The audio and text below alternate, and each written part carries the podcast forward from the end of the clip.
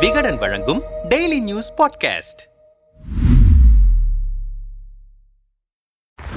ஆளும் கட்சியான திமுகவின் உட்கட்சி தேர்தல் கடந்த சில மாதங்களாக நடைபெற்று வருகிறது. அதன்படி பேரூராட்சி நகரம் ஒன்றியம் பொதுக்குழு உறுப்பினர்கள் உள்ளிட்ட பதவிகளுக்கான உட்கட்சி தேர்தல் பல பஞ்சாயத்துகளுக்கு இடையே நடந்து முடிந்தது. இதையடுத்து அமைப்பு ரீதியாக உள்ள எழுபத்தி இரண்டு மாவட்ட செயலாளர்கள் தேர்வுக்கான வேட்புமனு தாக்கல் கடந்த செப்டம்பர் இருபத்தி இரண்டாம் தேதி தொடங்கியதால் அண்ணா அறிவாலயம் களை கட்டியது. அன்றைய தினமே சிட்டிங் மாவட்ட செயலாளர்களுக்கு எதிராக பலரும் வேட்புமனுக்களை தாக்கல் செய்தது அந்த கட்சி வட்டாரத்தில் பெரும் பிரச்சனையாக பேசப்பட்டது. குறிப்பாக மாவட்ட செயலாளர்கள் தேர்தல் எல்லாம் வெறும் கண் துடைப்புதான். ஏற்கனவே எல்லா மாச்சைகளும் முடிவு செய்யப்பட்டு விட்டார்கள் என்ற தகவலும் வந்து கொண்டிருந்தது. மேலும் கட்சி தலைமையில் இருக்கும் சிலரால் மாச்சைகள் மாற்றம் குறித்த செய்திகளும் கசியவிடப்பட்டன. அதன்படி தென்காசி வடக்கு மாவட்ட செயலாளர் செல்லதுரை மாற்றப்படவிருக்கிறார் என்ற செய்தி கசிந்தது முதல் பிரச்சனை வெடிக்க தொடங்கியது. இதனால் தான் அந்த ஒரு மாவட்ட செயலாளர் அறிவிப்பு மட்டும் தலைமை நிறுத்தி வைத்திருக்கிறது என்கிறார்கள் விவரம் அறிந்தவர்கள். இது தொடர்பாக அறிவாலயம் வட்டாரத்தில் விசாரித்தோம். தென்காசி வடக்கு மாவட்ட செயலாளர் செல்லதுரை மீது ஏகப்பட்ட புகார்கள் கட்சி தலைமைக்கு வந்தன. இது குறித்து அமைச்சர் கே என் நேரு செல்லத்துறையிடம் விசாரிக்க முற்பட்ட போது இருவருக்கும் வாய் தகராறு ஆனது இதனால் செல்லதுரையை கட்டாயம் மாற்ற வேண்டும் என அவர் முடிவெடுத்து தலைமையிடம் கூறிவிட்டார். அதேபோல் தென்காசியில் தன் ஆதரவாளர் ஒருவர் மாவட்ட செயலாளராக இருக்க வேண்டும் என்றும் அமைச்சர் K K S S R Ramachandran MP தனுஷ்குமாரை ஆதரித்தார். அதன்படி தனுஷ்குமார் தென்காசி வடக்கு மாவட்ட செயலாளர் பதவிக்கு வேட்புமனு தாக்கல் செய்தார். இந்த தகவலை அறிந்த செல்லதுரை தென்காசியில் இருந்து தன்னுடைய சமூக ஆதரவாளர்களை அறிவாலயத்துக்கு வரவழைத்து கடந்த செப்டம்பர் இருபத்தி ஐந்தாம் தேதி தர்ணா போராட்டத்தில் ஈடுபட வைத்தார். இதனால் உட்கட்சி விவகாரம் வெட்ட வெளிச்சமானது. இது குறித்து மூத்த நிர்வாகிகள் பேச்சுவார்த்தை நடத்திய போது எந்த பயனும் இல்லை. இந்த நிலையில்தான் தென்காசி முதன்மை நீதிமன்றத்தில் திமுக உட்கட்சி தேர்தல் தொடர்பாக விஜய அமுதா என்பவர் வழக்கு தொடுத்திருக்கிறார். அதில் தென்காசி வடக்கு மாவட்ட செயலாளர் தேர்தலை சென்னையில் நடத்துவதற்கு பதிலாக தென்காசியில் வைத்து நடத்த வேண்டும் என்று கூறியிருக்கிறார். இது ஒட்டுமொத்த திமுகவுக்கே அவமானத்தை தேடி தந்தால் அவரை கட்சி தலைமை நேரடியாகவே அழைத்து பேசியது. அப்போது விருதுநகரை சேர்ந்த ஒருவரை தென்காசிக்கு மாவட்ட செயலாளராக்குவது சரியா? தன்னுடைய தனிப்பட்ட விவகாரங்களை அமைச்சர் தலையிட்டதால் தான் அவரை எதிர்த்து பேசினேன். மற்றபடி கட்சிக்காக உயிரையும் கொடுப்பேன். இதற்காக என்னை பதவியிலிருந்து தூக்குவது சரியா? தனுஷ் ஏற்கனவே எம்பியாக இருக்கிறார். அவரை வெற்றி பெற வைத்ததில் எனக்கும் பெரிய பங்கு இருக்கிறது. பதவிக்காக நான் உங்களிடம் தான் கேட்டு நிற்கிறேன். எனக்கு எதிராக செயல்படுபவர்கள் தான் இது போன்ற வழக்கு போட்டியிருக்கிறார்கள் என்று கண்ணீர் தழும்ப பிரச்சனை குறித்து கொட்டியிருக்கிறார் செல்லதுரை. இதனால் என்ன செய்வது என்று தெரியாமல் தலைமை பேச்சுவார்த்தை நடத்தி வருகிறது. அதன்படி ஓரிரு நாளில் அறிவிப்பு வெளியாகும் என்றனர்.